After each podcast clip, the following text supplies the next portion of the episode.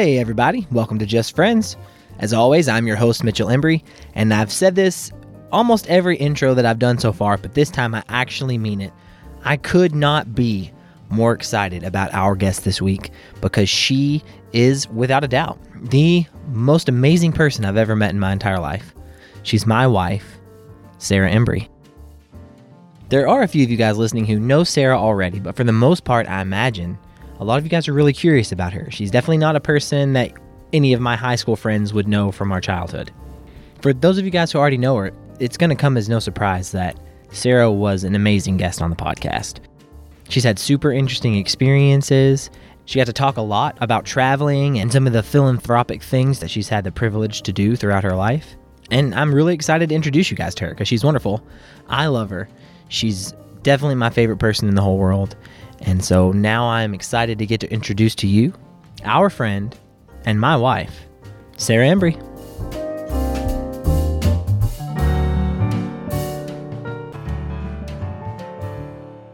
There you go. Yeah. Yep.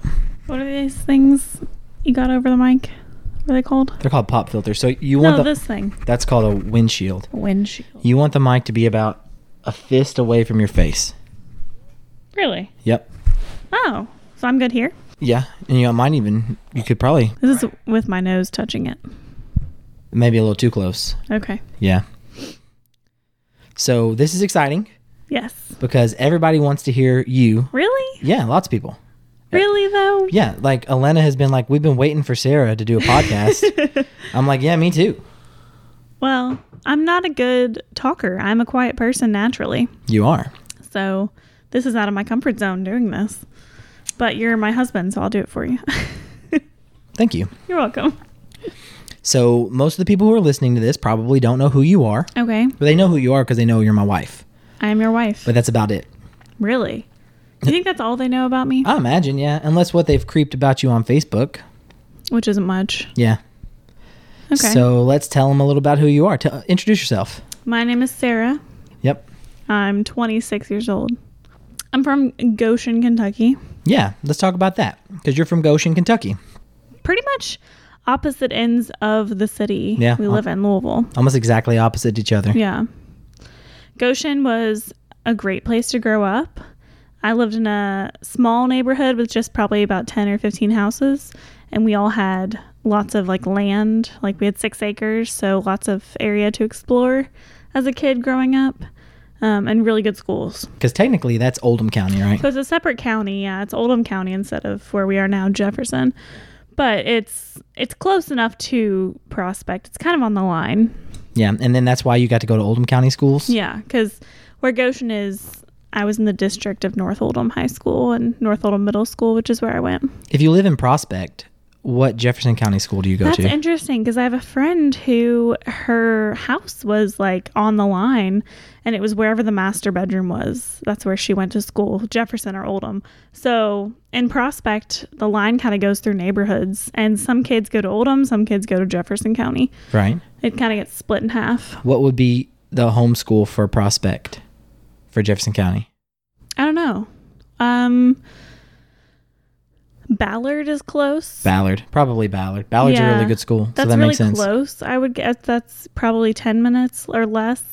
But I don't know. I'm not familiar with schools out there. hmm So you grew up in Goshen hmm in a tiny little neighborhood, Yep. and it was you and your older brother Will and your parents. Yeah, he's he's two and a half years older than me. hmm And your dad had a big fancy job that you can't really describe to me at all. I don't know what he did. I know he was a computer engineer. He got a degree from Speed School at U of L.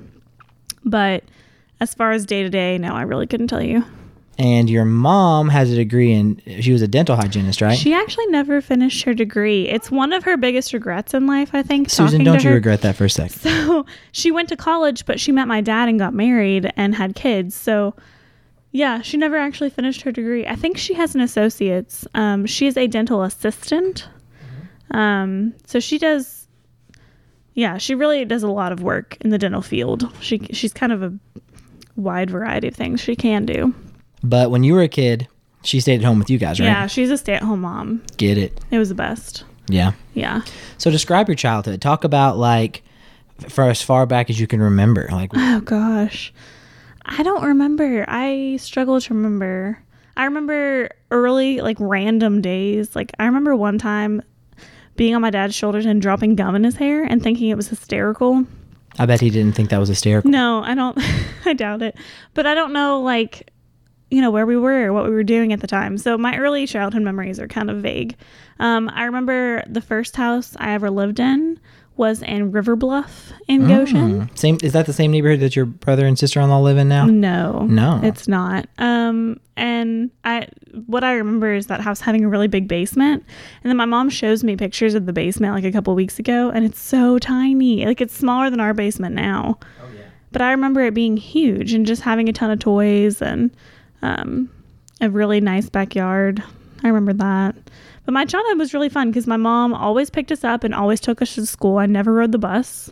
That was an experience I never really had that a lot of kids do have. And then just constantly doing stuff like sports or um, crafts or like extracurricular activities. We did a lot of that. Like like what what types of sports and, and stuff like that? My brother played soccer growing up. He's one of those Um, kids, huh? I was into music. I took piano lessons. I danced. I loved horses. I rode horses. So my parents really were lucky enough to get us into a lot of different things that we were interested in. So your two big ones were dance because I've Mm-hmm. seen the pictures. Oh, have you? I have, and then also horses. Yeah. So talk about talk about buckwheat. Oh God. So I begged my parents to be able to ride horses when I was five. We always used to do this thing, which is probably horrible. It's probably thinking about it, it's probably horrible. But where we would have pony parties. So we would have horses come to my parents' backyard because we have six acres. Mm-hmm. And they would lead us around on ponies in a field in circles. Yeah. And that was my birthday party. What's terrible about that? That doesn't seem bad. I mean, no, I guess it's not. But just like thinking about it now, taking a pony to somebody's backyard and leading a ton of kids around on it just sounds like a nightmare for the person and for the horse. So I really liked horses. And then I begged my parents to start riding. They really said no until I was older. And then I started when I was seven, um, taking lessons and really got into it. So my parents did what's called leasing a horse, where you don't own the horse, but you pay for some of their care and maintenance, and then you get to ride them whenever you want. Not necessarily in a lesson, but just on your own time as well. What was the name of that horse? His name was Lucky. Lucky. Shout out to Lucky. He was amazing. Is Lucky dead? Yes, Shout out to Lucky. very, very dead. He was very old. he was an old, old horse when I rode him. And then when I turned nine, my parents um, went ahead and invested in a buying a horse because I really loved Lucky. And I, I they clearly knew that I was not gonna like just quit. They just they knew that I was You've been doing it for two years, so I was gonna keep doing it. Yeah. Yeah. Um, and his name was Buckwheat. And he was a quarter horse, and he was 19 years old when you is- got him, when I got him. that's how old Promise is now, right? No, Promise is 18. Okay, well, I'm sorry, my, my B. So to explain to people what a quarter horse is. Um, it's a breed of horse, um, well known, I think, in the Western world more so than the English world. But it's just an all around good horse. They just you can train them to do really whatever you want. They're not super tall. They're kind of medium sized. Um, So smaller than an, your average thoroughbred, because people are going to know what a thoroughbred yeah, is. thoroughbreds are usually tall, lanky, long legs because they're they're breed bred to run. Um, so quarter horses are just generally good horses, and he was he was a great horse for me because I really learned a lot about taking care of an animal that big and you know how to do that and how to take care of it. So So how long did you have buckwheat? I had him two years, and then he got sick. So he got something called colic, which happens quite common or frequently in the horse world to horses. Um, it's basically like there's different types of colic. It can be an impaction to where they don't defecate normally. Right. anyway, so his um his colic was severe, and he was also old. He was twenty. I guess he was twenty one then. Um, just just old enough to drink and yeah, we had to euthanize him. one year. which was really sad. That was the that was the first and really only the first time, but only like one of two times I've ever seen my mom cry. Yeah. It really freaked me out. Yeah. yeah, That's sad. Poor buckwheat. Mhm. It was sad. It was my experience first experience with death ever. I was uh, I was 11 or 10, maybe 10 going on 11. Um and I'd never experienced death before. And I know it was just a pet, it was a horse, but that was a big change, and that was a big deal to a little 11 year old Sarah. So tell people what you were doing on buckwheat. Like, why'd you have them? Like, what was the point? I enjoyed riding horses. And that was it. You weren't doing like jumping and stuff like that yeah, yet. we would jump and we would. I mean, I was just learning how to do all of that. I was learning how to take care of horses, how to maintain equipment, what it was used for, and yeah, we would jump. Were you riding Western saddle at that time? Mm, That was all English style. Oh, English. That's what I meant to Mm-hmm. say. That's what I meant to say. That's cool. So you're you're a tiny little nine year old.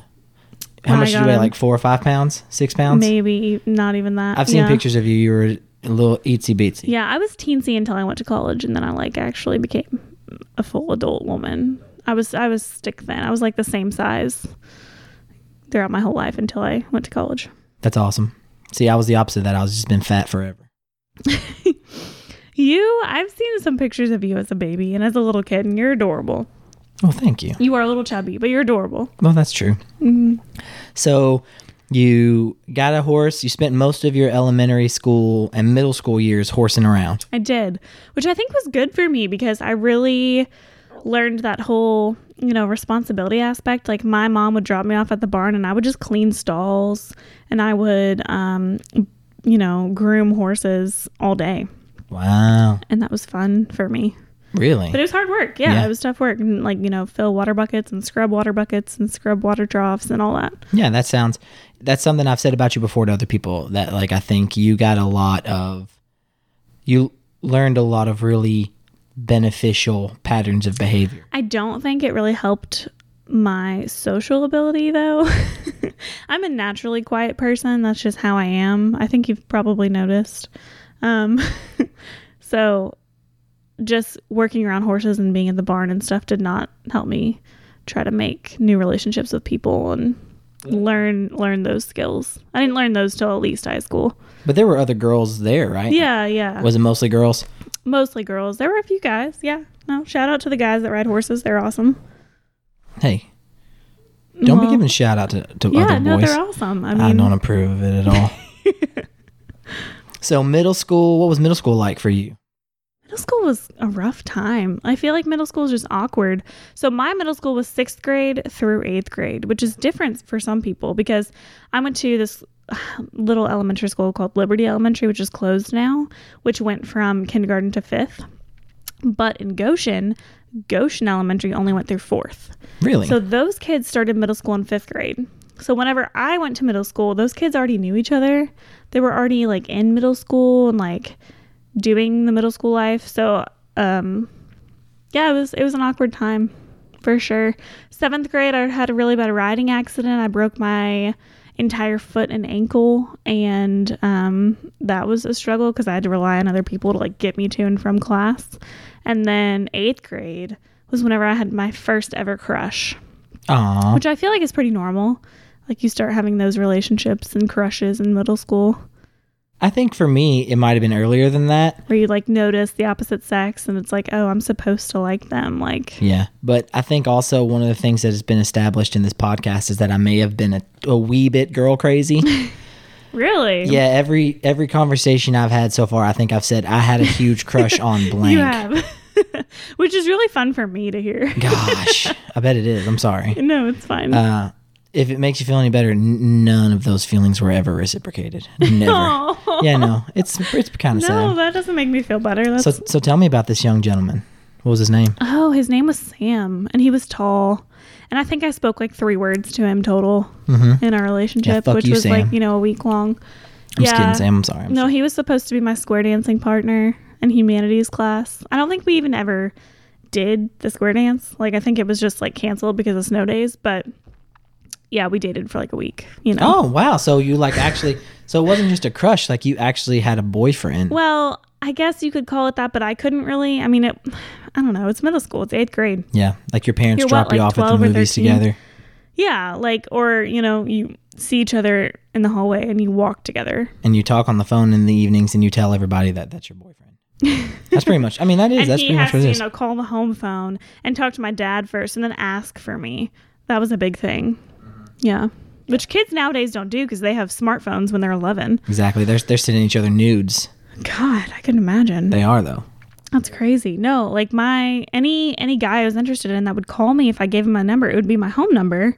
So you know, they'd call and talk to my parents first, who would always answer the phone and then eventually get me. And then my parents could like get on the phone upstairs, my brother, and uh, listen to our conversation Of course. that happened. In my mind, I imagine your mother really enjoying the conversation that she had with the young men that would call you, and I imagine your dad feeling really awkward about it. Yeah.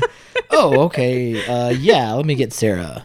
But your mom would be like, "Hey, Sam. Yeah. How are you? Let's have a conversation." I don't even think Sam ever called me. I think that was high school more that boys started calling. I Yeah. think middle school I was still trying to figure out like how to talk to people and not just talk to horses because you know horses can't really talk back, so they're really easy to talk to. What? Yeah, Wait. right.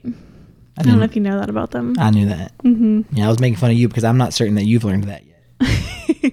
I really haven't, but uh, yeah, but no, middle school relationships aren't really relationships. No, they're not. But middle school is an awkward time. You're just kind of figuring out life. I remember one time um, I got really embarrassed uh, because I was in band and I decided to be a percussionist because my brother could play drums and there was this girl by herself sitting in the percussion section.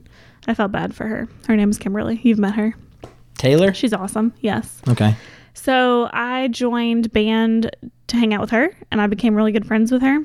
And there was this one time specifically, we had a concert, and we all had to dress in black because it was a Prism concert. So they would shine lights on different um, acts and different. Um, I thought you said a prison. A prison Prism. concert. Prism. P R I S M. is that how you spell I it? I think so. Yeah. Yeah, sure. Okay, not prison. So you know, whenever you shine light in a prism, Okay. Okay. what happens? I was gonna say because probably orange would have been a better choice for a prison concert. So we were all black. So I got these black jeans that I was really excited about. And in practice during the day, I jumped up on stage, like just like really excited, and my pants ripped Mm. right down the back, Wow. Like underwear and everything. Your underwear ripped too. No. Okay. No, So I was gonna say like like you f- flash your butthole to everybody. that would be even more traumatic. That would be terrible. You Yeah. nev- you would probably never survive. no, this was just your underwear I was showing out. That's not terrible. Because your pants are ripped. I mean, for a, okay, but think for an eighth grade year old, like 11, 12, 12 year old girl, like that's a big deal. yeah, that's pretty life shattering. and you're in a percussion group with one other girl and then like 10 dudes mm-hmm. And you're flashing your underwear So wait, what did you do to rip your pants? i jumped up on a stage and the pants were tight Oh, and like whenever i did that they ripped there weren't stairs, Sarah. there were Okay. How did the concert go though? the concert went great um, because kimberly was a sweetheart and she found some duct tape we asked um, a couple other people around she duct taped my butt and then she called her mom and asked her mom to bring up me some extra pants That was nice of her. yeah Save the day. So I, I put on different pants and the concert went great. But yeah, no. The moral of that story middle school is an awkward time. It's awkward for everybody. Just, you got to get through it. And it's funny to laugh on now, you know, thinking back. It is fun. I was also very awkward in middle school, so I can relate to that a lot. Where are you? Any uh, ripped pants stories? I pooped my pants one time. What? I haven't. So it was sixth grade. Um, let me think. How did this exactly happen? Sixth grade. It was early on in the school year too. Maybe we had been in school for like two weeks, and so That's we. really early. Because did your middle school go sixth through eighth? Yeah. Too? Okay. So I mean, sixth grade. I was probably at this point like ten or eleven. Where did you go? Stuart Middle School. Okay. Um, it's right over by my parents' house now. And we were we were kind of practicing the whole process of going through the lunch line because in middle school, you know, they they walk you to the lunch and then they kind of let you into the lunchroom and they let you go. So they walk you to the cafeteria and then they kind of let you go. But at this point, it was early, so they were actually like walking us through the line and like showing us like what what our expectations were. Yeah. So we were standing in line. We had eaten and we were lining back up to leave. And I had eaten some food and I drank all my milk, but I had a little bit of food stuck in my throat a little bit. And so I asked a gentleman, I think it was like a security guard, I was like, hey, can I get a drink of water? He was like, no, you can't get a drink of water. You got to stay in line. And I was like, I'm kind of choking on a piece of food here. And he was like, you got to stay in line. Now I would have just walked over and gotten a drink of water. But I was always like a rule follower. So at the time, I was like, okay, well, this guy doesn't understand what's happening, but I'm choking. Like, I wasn't choking, I could breathe. And like the mucus was building up, you know, as it does when you have food lodged in your throat. And I was becoming uncomfortable. And so eventually I was just like, I really need to get a drink of water. He was like, no, you can't. And so I puked. Oh my. And when I puked, I pooped. oh, So it was like a double whammy. that's horrible. so I was already embarrassed because I had puked. grade, beginning of sixth grade. it pretty much set the tone for the rest of middle school, yeah. Whew, that's rough, babe. So I had already puked. I was embarrassed. I'd also pooped. and so I was like, I don't want to let anybody know that I've also pooped. I mean, shit, I've already puked. Oh, did you just fake it? Like just walk around with all that in your underwear? I mean, there wasn't a ton. it wasn't like I had unloaded Okay. like a complete, but you know, a little creeped out. It was like a little sneaky little thing. So I tied a, uh, uh, ew. it happens. You know, it happened. Not to everybody. Well, it happened to me. Um, and it's happened to me multiple times in my life, actually. But those are different stories. So I just tied, uh, like I had on a sweater, Oh, you Sweatshirt. were that kid. You tied it around your tied waist. it around my waist to hide my booty stain. And Girls do that to hide their period stains. oh, poor girls. Mm-hmm. I didn't because I didn't start my period until I was like an adult. But yeah. I don't know if people need to know that. We'll leave it in though. It's fine. Um, let me think. So, where did you go to middle school? What was it called? Was it North Oldham Middle? North Oldham Middle, which was I don't know if it was attached, but it now is attached to North Oldham High School. and then you transitioned to North Oldham High School, Mm-hmm. Yeah. which is one of the best schools in the state. I'm not sure if you know that. I believe it though, because yeah, it's in a small county, and a lot of the people in that county have a lot of money. And typically, if you have money, you have good education. Those things go hand in hand. I mean, I had a really good education through North. You know, like it was easy for me to get to college. Most people who go to North Oldham High School, I would say, do go to college. Um, so yeah, I was really privileged for sure. So, talk about North Oldham. How, how many people were enrolled there while you were there? Not a whole lot. I'm sure it's more now. So I was a freshman. My brother was a senior. My graduating class was 220, but I think it started less than that and then grew. Really, that's kind of usually the opposite of what happens. But that school was, there were only three high schools in the county. So it was, all three of them are growing, and I'm sure they still are because people are moving out there because they want the schools. So yeah, my high school experience was really good. I was really involved. Um, I had a lot of great experiences. Still horseback riding, right? still horseback riding, still dancing. I joined cross country to meet people and just um I didn't really enjoy running when I joined it, but I became a runner and really like enjoyed running by the end of it. And lot, I met a lot of friends there. That's cool. What about that one class that you took? Uh, what was it called? Senior project? Senior project. I did take a senior project class. Um See, there's nothing, there was nothing like that available at my I high also school. took photography. Do you Ooh. have that? there might have been stuff like that available at PRP. There's definitely not a whole lot like that available at the school I work at now. Like once I got to senior year, it was like, okay, you've already done everything to graduate. Like, figure out what you're interested in. So I took like photography and senior project, where you had to you had to design a project um, that you worked on throughout the year. It was an excuse to get out of class. Yeah, talk about that class because it's really interesting because they give you guys a lot of autonomy. They do. Um, the year before the class, you apply for it, and you have to come up with a template for a project. Um, that has to it has to benefit somebody else. It can't just be like you want to do all this on your own. Um, and then once you get in, you design that project and work on it throughout the year. So once I got in, I joined up with two other guys that I had known through my youth group in church, and we um, raised money for a company that sends water purification all over the world and we had raised a lot of money within a few months. So then um, we decided to organize a mission trip to Costa Rica, where this company usually goes, and um, What was the name of the company? it's called Edge Outreach, but now it's called WaterStep. At the time, it was called Edge Outreach. Um, and we had ties to the owners or the people who were in charge of it through church. So, yeah, so my senior year of high school, I organized and led a mission trip to Costa Rica, That's cool. You and Harry and Austin. Austin. Yeah, the three of us. So we used our church, our youth group, and then we um, got a couple of people from the church congregation to go with us. And then we went with a couple other people from the company who also helped us um, install. We installed two water purification systems, and then we did a lot of like health education um, while we were down there. Like about like hygiene and stuff like that. Yeah, like washing your hands, and we went to a lot of preschools. And then another random thing we did, which WaterStep does, is um, eye clinics.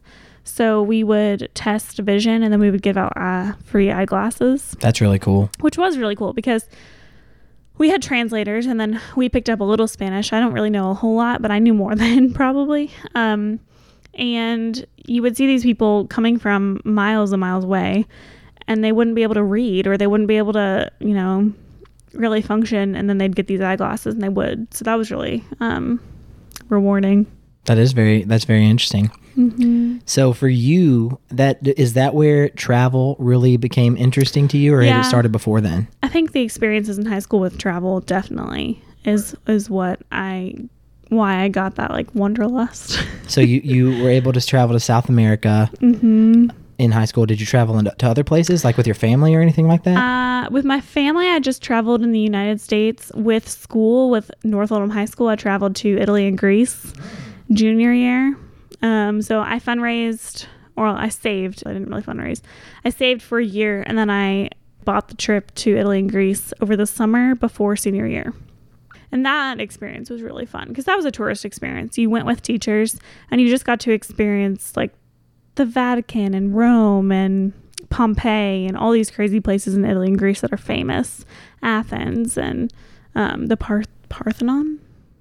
So that was really awesome, and it just like made me want to explore more and see other parts of the world. And then the trip in Costa Rica was so different because um, we went to rural Costa Rica. And it was um, definitely not a first world country, very very poverty stricken. were you in a city at all? I imagine you flew into We a city. We flew into San Jose. Yeah. And then we took a bus from there. Um, but like we all got sick because we drank the water. You're not supposed to drink the water. Didn't they tell you that? Didn't they tell you not to drink the water? They did, but unfortunately, um, where we stayed, we had people that were employed to cook food. And um, instead of using bottled water, they used tap water. oh, those fools.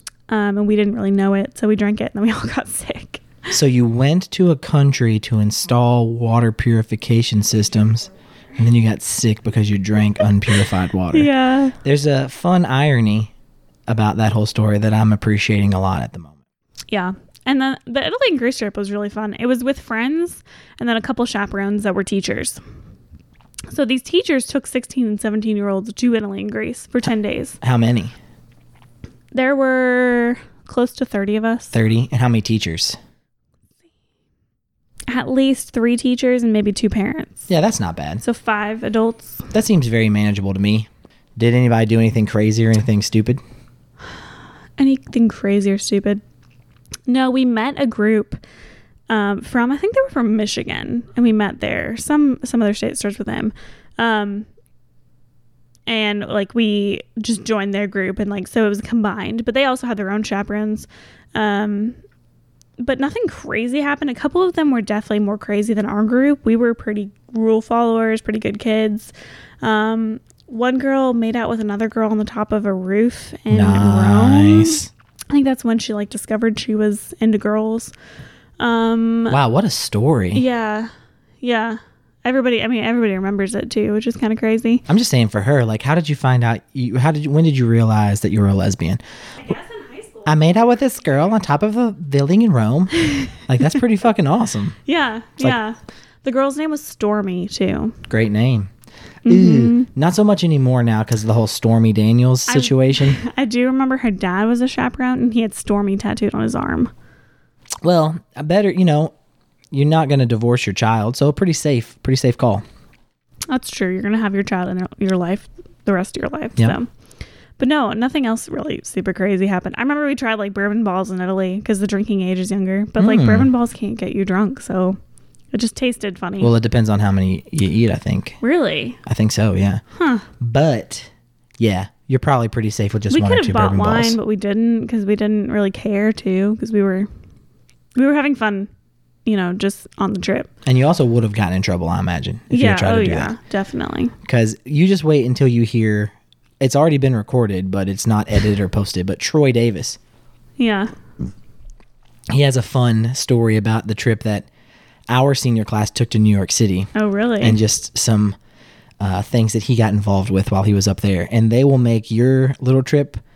Um, it was pretty scandalous. yeah, no, we were pretty good um, in high school. Yeah, no, my high school trips were all very PG. He shared some fun. Um, he shared the story on the podcast and it was very fun. But he shared some very specific details with me that he didn't share in the podcast that I'll tell you about off air.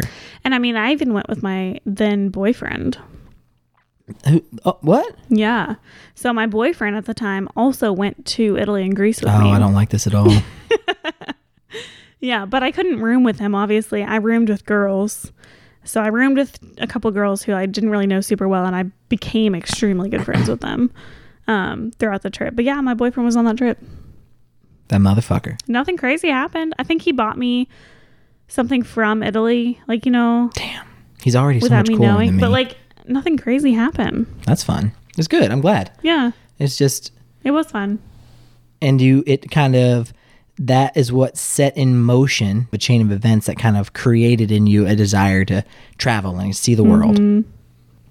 I can't really say that I loved the Italy and Greece trip more than I did the Costa Rica trip in high school.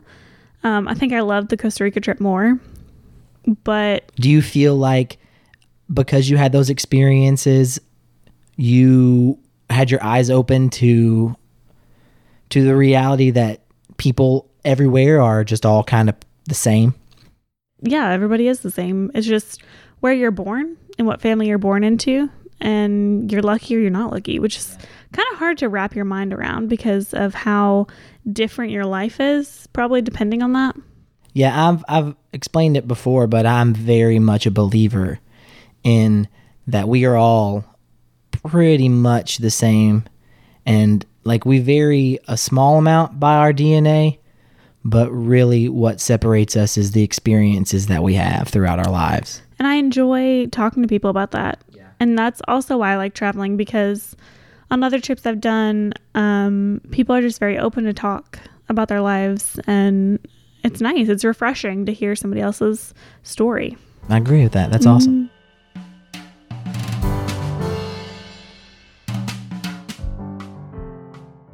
So it was during your time in high school that you got promise?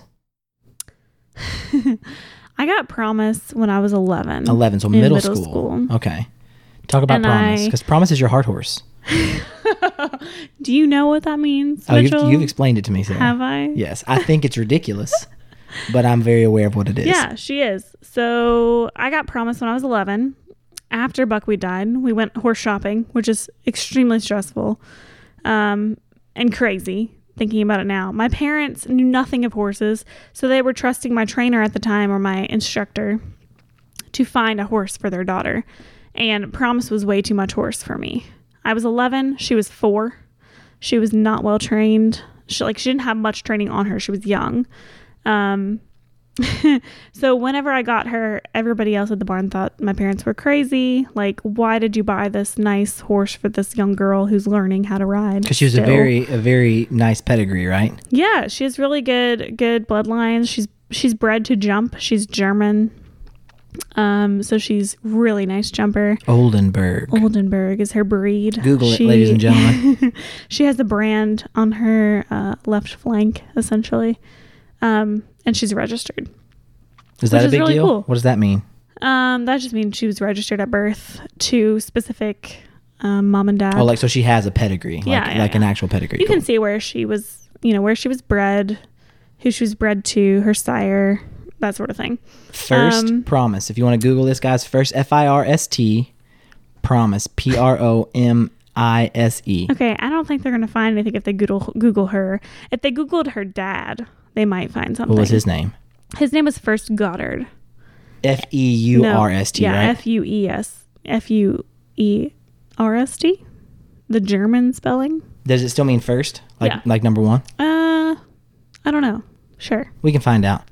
Anyway, so I was 11. I got this four year old Oldenburg, and she was way too much horse, meaning I was still learning the basics of riding, and she needed to be trained. So I had somebody who we paid to instruct me and I would take lessons with, and she would also help train Promise. And then I would also learn it. But um, it was hard. I would fall off a couple times a day.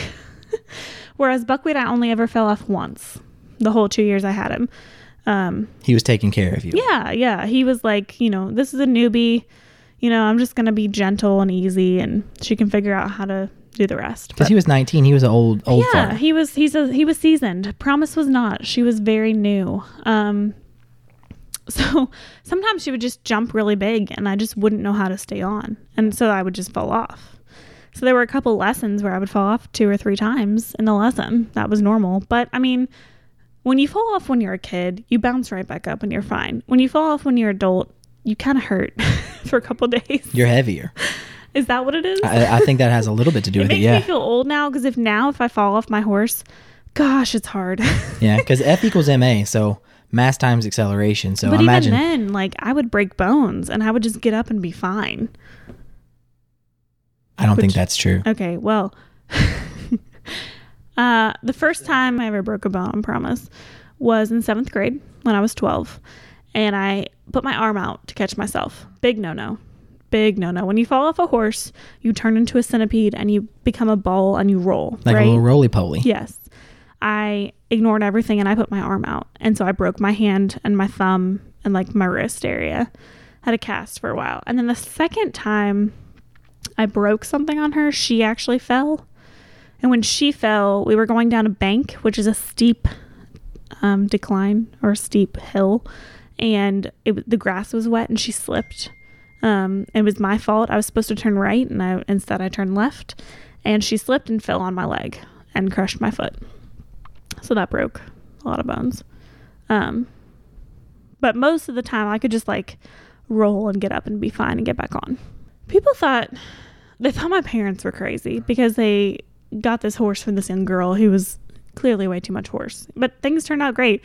I mean, she was a horse who could do whatever I wanted her to. We got to experience lots of different types of riding and disciplines and just, you know, try them out to see what we liked. And I still have her, and she's 18, and we still jump regularly. So she's a very, you know, she's, we're, we're in it for the long haul. I've had her for a long time. So explain to people the concept of a heart horse. Oh man, I think I Googled this and I sent it to you. A heart horse is like your true love, It's like your horsey soulmate.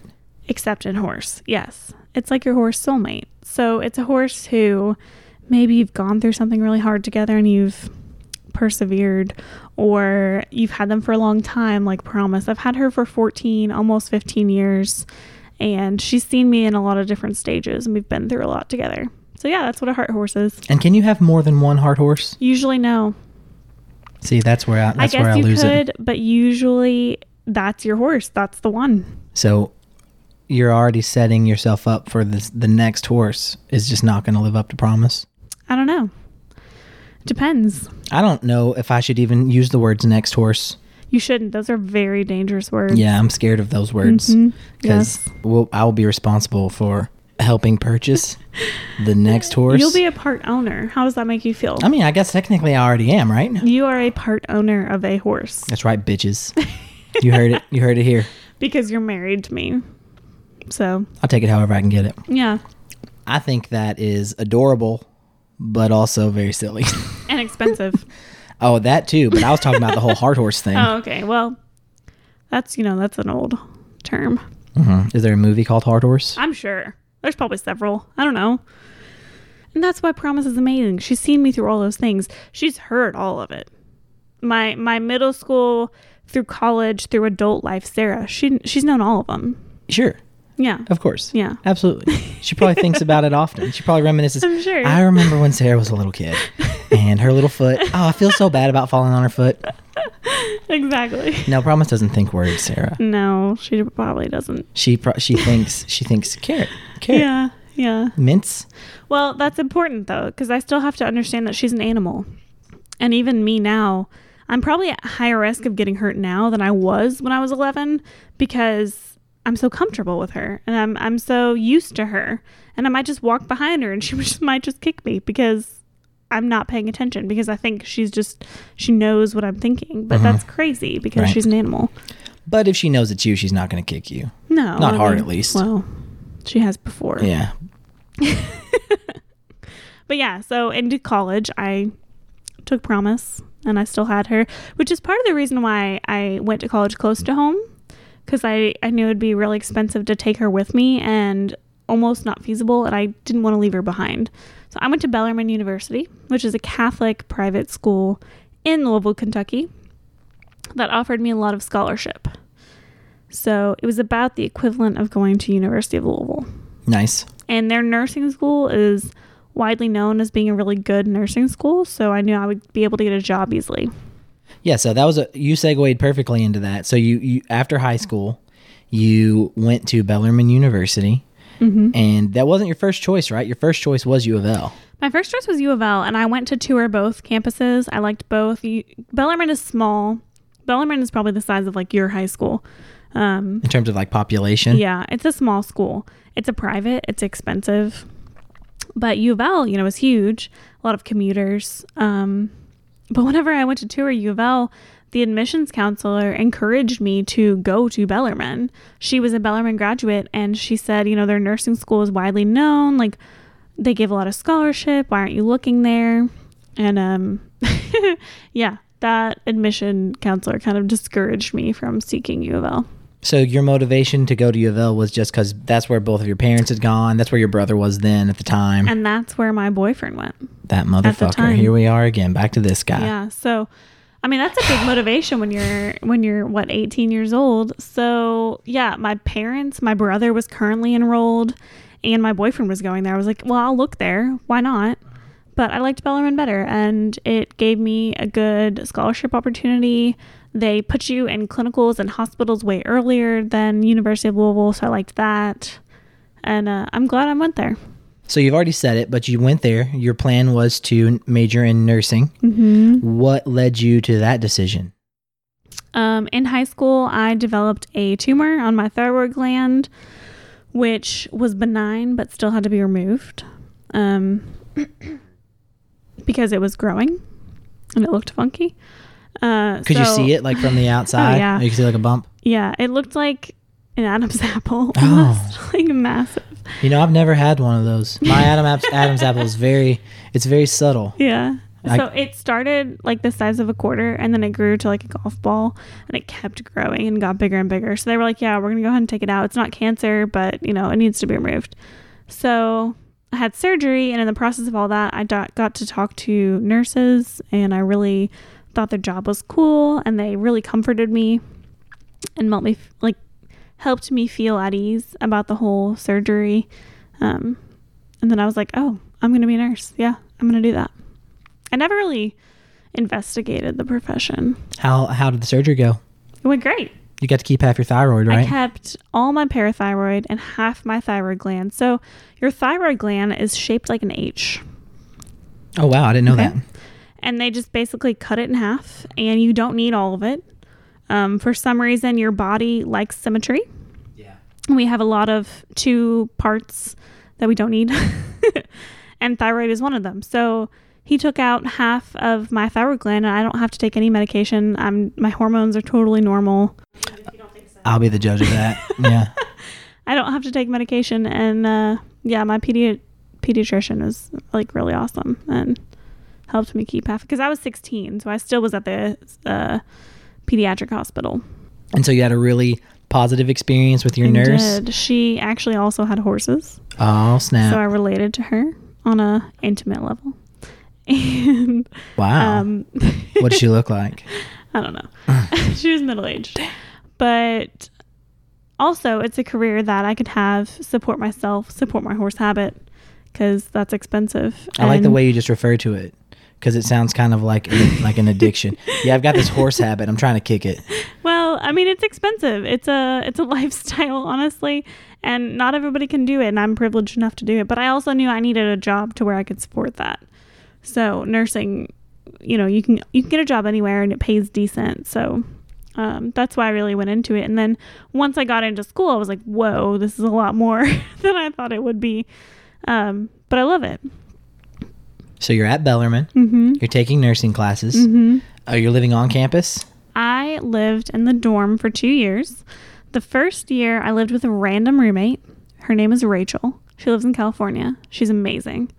Uh, but we never became best friends. We were good friends, but we weren't like all over each other, which made us really good roommates. Damn, I was hoping you, you would tell me that you were all over each other. I mean, we were both straight, so no. But we we didn't become like crazy best friends. Um, and then I met Kayla in a an anatomy class. Um, that story's kind of funny because we were in anatomy practical, which is like a lab. Um, and after the first day, she came up to me and she was like, "You're Sarah," and I was like, "Yeah." Who are you? and she had already known my name and knew who I was because um, in my orientation with Bellarmine, I met one of her good friends, Lauren, and Lauren kind of brought us together. So my second year at Bellarmine, I stayed in the dorms, but I lived with somebody I knew. I lived with Kayla. Um, So for the listener, Kayla is Nate Nate's fiance. mhm. Um, so you guys have met Nate. He has an episode already out, and she and he are going to be getting married. In October. Oc- in October. They're getting married in October, and I've been friends with Kayla since uh, freshman year of college. Exciting. Yeah. So I lived with Kayla the remainder of my college years. First in the dorm, just with her, and then we moved off campus junior year in a house with two other girls. The one off Win- Winston. Winston House. I've been there. Winston House makes it sound very either like a haunted house, like don't go there, that's Winston House, or like a castle kind of. This is Winston House. This is a Winston House event. Yeah, a lot of people have lived in Winston House. So Winston House is iconic for Bellarmine because we started renting it and then it was just a rental for 6 years after that. And different people came in, different people came out, and it's like yeah, it's well known. But it's only called Winston House because you guys call it Winston House. Correct. It's There's on not like a Winston plaque. Avenue. Because Well, the- yeah. there's a plaque that says Winston House on it. No, Well, there, y'all need to have one of those. but it's made. on Winston Avenue. But nobody lives there now, right? It it was bought. Yes, it was bought. So, but no Bellarmine nursing students No, live there. Okay, unfortunately. it's too late then. We can't get the plaque No, made. yeah. Bummer. hmm Oh well. So, any fun stories about Winston House? I just feel so fancy calling it that. Winston House was four was fun. It was a four bedroom, two bathroom house. Um, it was definitely old. It was haunted by Phoebe, for sure. I knew it.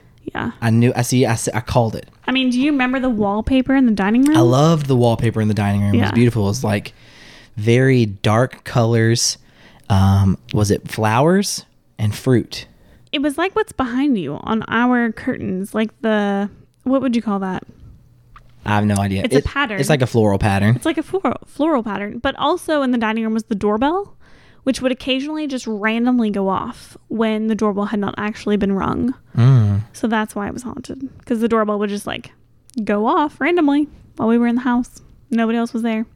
It was also um You know, day. people could have been just ringing the doorbell and running. No, no. Okay. Because it would happen when, while we had the door front door open and there's nobody there. Okay. Yeah. It was also haunted, or I guess not haunted, but um, also had an infestation of sprickets. Oh, I hate those things. Do you know what a spricket Yeah, those is? big like tank-headed crickets that are terrifying looking. They're spider crickets. yeah, those are awful. and they have lots of legs and then they can jump like 15 feet in the air like they can jump far so our basement had a ton of those we would constantly be catching them that was always crazy um, i think they eventually had it like the basement sprayed but uh yeah the sprickets was also a part of the winston house I hate those things. Those things are terrifying. They're and they- they'll bite you. will they Yeah, they'll jump on. I've been bitten by one of those. well that makes me even more terrified because we never got bit but like they would jump up and down and away and towards us and that would freak us out We called them cave crickets. yes that's another name for them They're they're terrible. Mm-hmm. But no, the Winston house was a nice home base for college. And you lived there for how many years? I lived there for two years. I also had and continued the wanderlust into college. Okay, so did you go on any big trips when you were in college? So freshman year, anatomy class. Um, my professor's name was Dr. Lentz. He was amazing. He knew our names day one into the class. Like the first day of class, he would call me, Hey, Sarah. And it was like, I, I just met you. Like, how do you know my name? He memorized our names. Um, but our second semester of freshman year, he invited all of his anatomy students to this uh, trip um, to the Bahamas on a marine biology class. So Kayla and I decided to take an elective course, which was marine biology. That was also taught by the same man who ran your anatomy thing. No, it was taught by other people's other professors in that same kind of college. Um, he was just promoting the trip, and that's how we heard about it. Um, another biology professor is actually who led the trip. So Kayla and I decided to take this elective because at Bellarmine you you get electives. You have to take philosophy. You have to take theology. You know. So our one elective we chose to do our freshman year in marine biology because there was a trip associated with it. So you took the class from January to April, and then in April you went to the Bahamas. So the class itself was extremely hard. It was my lowest grade all year. It was crazy hard. um, because you had to memorize all the species. And then the trip was to San Salvador Island, which is actually where supposedly Christopher Columbus uh, discovered the New World. Mm. So there's a whole like shrine for Christopher Christopher Columbus there. Uh, but San Salvador Island in the Bahamas is extremely small. You can drive around the whole thing in an hour. And we stayed on an old Navy base, which is actually now a research center. And that was an amazing experience because we got to snorkel and um, do like a field study part of marine biology, which was cool. That's really cool. How long were you guys there? We were there a week. We had lecture every night. So you would get up in the morning and we they would bus us out to snorkel all day and then you would have lectures whenever you came back to the base. Um, you stayed in this I mean the place we stayed was actually kind of gross, but um, it was an old naval base, so um, it was very basic, like eight eight people. Why is that so funny? The naval base was basic. yeah, like eight people to a room, just a big open room with a bunch of cots. That's all it was. That doesn't sound terrible. No, I mean it was nice. Bunch of girls, bunch of guys. Oh, that's a whole nother story. I think that's the story you need to tell right now. Uh, yeah. So we stayed in a room with girls and, you know, did the whole trip. But it was also kind of a party trip, which Kayla and I didn't really know going into it. I feel like that would be obvious. College kids in the Bahamas. There were two bars on the island, two on the whole island. You could walk to both of them. One was one mile away, one was three miles away. What were their names? I have no clue. One mile bar and three mile bar. One of the bars had t shirts from every different college that had been there. okay. It was a very college oriented bar. The other one was farther away. We only went there once. Um, but for example, we would go out, go to the bar, walk back. Kayla and I were not big drinkers at the time. Like we really weren't. We weren't big partiers. Um, but we had fun hanging out with other people. And one of the guys, I remember getting really drunk, started this whole dance party at one of the bars. The next day, all the locals were doing his dance. Oh wow. Yeah, like in the market and stuff. so there were people that lived on the island though. There were. There was one school on the island, several houses, several communities. Um, there's a Club Med on the island. So any of you people who have money and want to stay there, you can. nice. Well, uh, Um, didn't you say that it got kind of destroyed in the it hurricanes? did. It got it got hit by the hurricanes one or two years ago pretty hard. So I don't know what it's like now. But um, another couple um, who went with us were dating separate people, and on the trip they cheated with each other. oh wow. Now they're married with a kid. Well, good for them. Yeah. If you're gonna, I mean, it, at least it turned out nicely. You know, for them. Yeah, Probably lots not of- so much for their just lots partner. of drinking, which is like you know any college trip, um, which I wasn't into at the time, so we didn't really participate. But it was super fun because we got to hang out. That sounds like fun. hmm Did you see any interesting fish species? We did um, lionfish. Oh wow, you got to be careful. Those things are poisonous, right? They're like the most dangerous animal in the world, um, which I did not know. But Because you step on them, you, they burrow under the sand, right? And if you step on them, they will. they're beautiful. Yeah, they are beautiful. If you are listening, Google lionfish because they are gorgeous. But down there, they were wanted. there were wanted posters all over the island for lionfish. If you saw one, you were supposed to call and a team would come out and catch it. So in the lab, there were probably 15 different lionfish that you could walk in and see. So luckily, we did not see any on our actual snorkeling adventures because that would freak me out. But you would see posters for them, and we actually saw them in the lab on the island, um, and they were gorgeous. Uh, we also swam with sharks. That's cool. That see, that's way more dangerous because lionfish are dangerous because they burrow under the sand, and you and you if you step on them, their spines will inject you with Poison. poison. But if they're just swimming free and you're just swimming free, they're not gonna hurt you. No, yeah. they're not going to attack you. But sharks will fucking eat your eat your babies. one day was swim to the drop off day, um, which is crazy now. But um, we were prepared. Like I had a whole wetsuit that I wore, which was like actually helped you swim. Like you, you were more. It gave you buoyancy. Yeah, yeah, you could float. So we swam to the drop off, and a bunch of sharks came up to check us out because we were 30 people swimming out to this drop off in the ocean. I mean, they're going to want to know what's up. I think they were nurse sharks, reef sharks, very docile, beautiful animals that did not want to mess with us. but one day we were snorkeling. A lot of people were hanging out on the beach. It was free time. And Kayla and I were snorkeling and we saw a bull shark, Those motherfuckers are dangerous. which are extremely danger- dangerous. They're Mhm. not as bad as tiger sharks. Tiger sharks are probably the worst, but bull sharks are probably a close second. And this thing was massive. I don't even know how big. Obviously, I didn't get too close, but it was it looked big. Um, and it was just swimming kind of away from us, and we kind of lo- saw the side of it and saw the back of it. Um, and at that point, I got out of the water because I had seen enough. I was like, no, I'm done. Got out of the water, told a bunch of people that I'd seen it, so they went and chased him. So a bunch of the guys of our trip, specifically, sorry to all the guys out there, went and followed this bull shark and actually caught up to him and um, followed him for a while. He he wasn't being aggressive. He was just being a normal shark, but um, that was a pretty cool experience because that's kind of dangerous, which makes it exciting. But I got out of the water really quick. I don't mean to contradict you, Mhm. but I've watched a lot of Shark Week, and I do believe that bull sharks are the most aggressive species of I think shark. it's tiger. I think it is. Well, we'll Google this afterwards. I guess we need to. One of the things I want to do, because I was talking to Shamir, he says that he has like three Google Home things set up Yeah. around. And if we had that right now, we could say, Hey Google, Hmm. what's the most dangerous? Hey, you know what? Let me do it on my phone. Yeah, let's just ask because I think it's tiger. Okay. I really do. I've I've just heard that they're most aggressive. We didn't really study sharks in my marine biology class. We got to see them, but we didn't really study them. Okay, Google. What is the most aggressive species of shark? According to New York Post, the great white is the most dangerous Well, shark yeah. with a recorded 314 unprovoked attacks on humans. Who sees those though? What's This- second? Okay, you nailed it. This is followed by the striped tiger shark with Mhm. 111 tacks. Thank you. Good Thank job. you.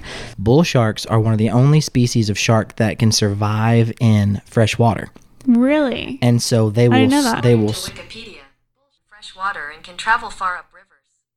They have been known to travel up the Mississippi River as far as Alton, Illinois, about 700 miles from the ocean. Okay. The other thing we saw was barracuda. Ooh, barracuda. They say I can't remember. Ooh, I need to remember this. A brown barracuda, I think, is more aggressive than a clear, and a, and like a white barracuda. Okay. I don't remember. I didn't But realize there were different types. We swam through mangroves, which is all that where the barracuda um have their babies. Mm. So it's a bunch of tiny ones, Aw. and they're adorable, and they're little, and you're not worried because they're little. So that was cool. I went on a uh, snorkeling trip one time, and this is a this is a horrible story because I, I'm ashamed of my behavior in this story. I can't wait. This sounds great. So my family had gone on a trip to Key West, and while we were in Key West, we went on this snorkeling trip. It was like a, it was like a package. You could do a snorkeling trip, and then it also had like a sunset cruise trip. And we went on this mm-hmm. snorkeling trip. Mm-hmm. And we snorkeled, and it was a really nice experience. But then also part of this was like a kayaking trip. Cool. You could get in a kayak and you could kayak through some mangroves. And I had done the kayaking trip with my mom, or, or excuse me, with my dad. And it was really, really cool. But he had been mostly in charge of like making sure the kayak went where the kayak was supposed to go. That's a hard job. Well, he was he was an adult man, so he was pretty capable. Still, though, it's hard to steer those. Uh, he did a fine job. Good. And he he had he had had a canoe when he was a younger man, so like he was pretty confident with that. And it was a really cool experience, and I had a whole lot of fun. But then my mom wanted to do it as well, and I wanted to do it again. So me and my mom got into this kayak, and they were going to do another little like route through the same thing. The only difference was this time my mom was mostly in control of paddling the kayak. And she may have been even less prepared to do this than me, and I was like 11. So we're we we start off with the group, everything seems fine, but then as we're going, we're falling further and further and further behind the group. We're having a very difficult time keeping up. To where by probably about 20 minutes into this, they're way ahead of us. We haven't even made it to the mangroves. We're still out in the middle of this ocean and we're stuck. We're not even able to go in a straight line. Neither of us are competent at like maneuvering this kayak. I was so frustrated, so frustrated. And I'm like 11. And my mom's upset and I'm upset. And so finally, I'm just like, I don't want to be in this kayak with my mom anymore. No, you did not get out. I dove out. You're not supposed to do that. I dove out. No life jacket, no nothing. Everybody on the the like the catamaran that we were on panics. yeah. I was fine. I was a good swimmer. I was chubby, so I floated real well. And I just take off back, swap, swap, swap, swap, swap, swap, swap, swap. You're not supposed to do that Oh, in ah, killed mangroves. We weren't in the mangroves. We hadn't Oh. made it to the mangroves. Oh, okay. We were still out right in the middle of open water. I had been snorkeling in this exact same water earlier, but I had had flippers and a mask, and I had had a life jacket. But I didn't have a life jacket this time. So old dude on the catamaran jumps into the water and starts swims out to me and brings me a life jacket. He thought I was going to be dying. He got to me. He was like, "Are you okay?" I was like, "Yeah, somebody go get my mom." Because I can't handle her right now, and she's probably back on that kayak. Freaking out. Yeah, no, I think she was just mad at me. She was like, Mitchell, don't you get off of this. Don't you dare. I was like, I'm not fucking having this anymore. So I swam back to the, the whole catamaran thing. And then when I got back, everybody was just pretty like relieved that I hadn't died like and, and Right. drowned to Yeah. death. Um, but, you know, I was a little immature. I was, Yeah. I was 11. Well, that's understandable. I mean, you acted like some of the people on my trip and they were in college. So there's that. But no, the day we were in the mangroves, you stepped off this dock. It was cement. And then you were not supposed to put your feet on the ground the rest of the time. Yeah, because, You disrupt them. yeah. and you can cause all sorts of animals just to scurry away. So you're supposed to just kind of hover and float and snorkel for hours, which was great, which was fine. But a couple people on the trip decided to stand up and walk. And that ruined like the whole thing. So we did get to see a lot, but we didn't get to see as much because a couple people decided to like disrupt the actual Yeah. environment and habitat. So they desert, they dis- disturbed like the sediment and then the water got very cloudy. Yeah, the mangroves was like really nice because it was calm. You could go wherever you wanted. So that was frustrating. But the other days were actually kind of intense because some of the water was really rough. One day they wouldn't even let us get in the water because they said it was too dangerous. Um, but most days we would just snorkel for eight to 10 hours and you would just kind of float and explore whatever you could. Um, one day we did go to Sand Dollar Beach, which was really cool um, to just like lay out beautiful beach. And then they had a lot of sand dollars, which if you found a dead one, you could take it home.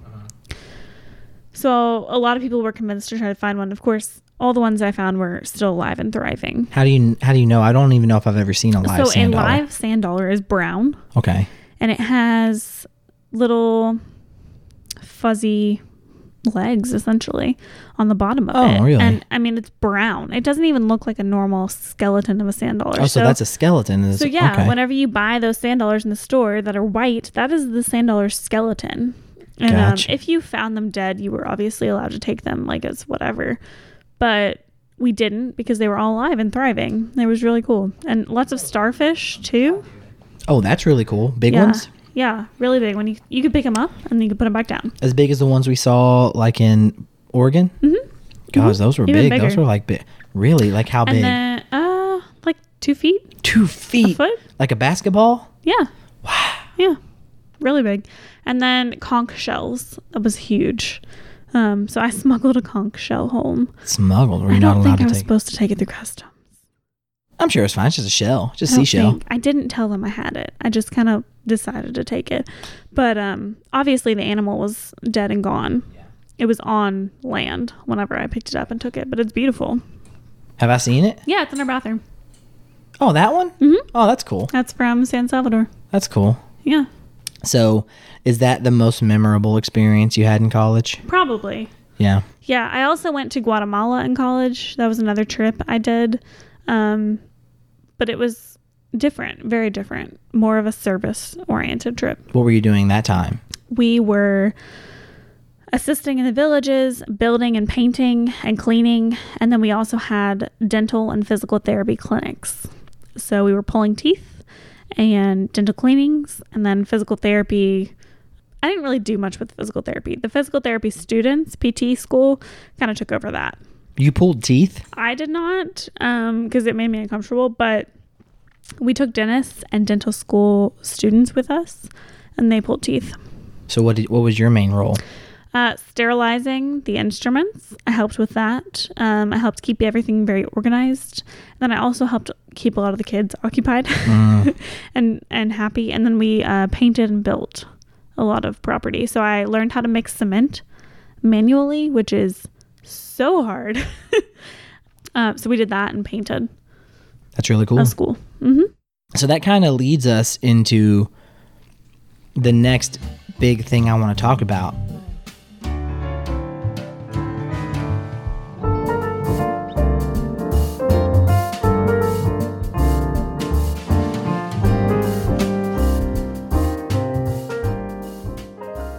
And that's it for part one. Guys, I know what you're thinking. Wow, Mitch could not have married a more charming young lady. And you're absolutely right. She's wonderful. I, I love her so much. And I'm so grateful that she did this podcast with me. But we're still not finished. Make sure you tune in Wednesday to listen to part two.